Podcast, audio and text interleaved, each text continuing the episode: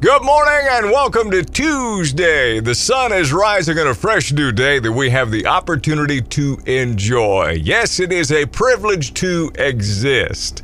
We are blessed and highly favored by the Lord God of the universe who loves us and has a plan for our life. May we make this day a day of discovery. Get outside your box, your comfort zone, dabble into the unknown. The world is a big place waiting to be discovered. So come on, my friend, let's go!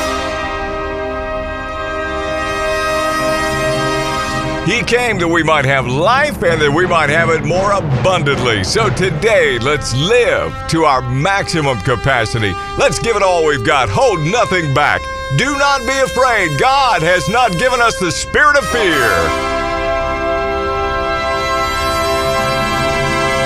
He has given us power and love and a sound mind. So let us live in victory today. Let us love our fellow man. Let us think and plan and work and play and laugh and really live. Live abundantly.